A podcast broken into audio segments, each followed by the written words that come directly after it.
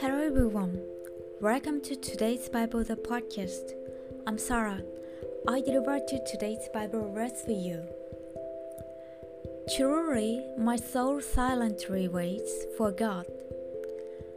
From His comes my salvation. Amen.To wait for God silently is not to do nothing, but to pray with all your heart at any times. It is also to live on the belief that there is nothing that God cannot do even in the desperate situation.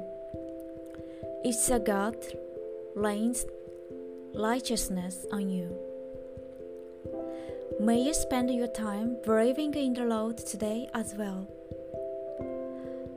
Thank you for listening. Hope you have a wonderful day.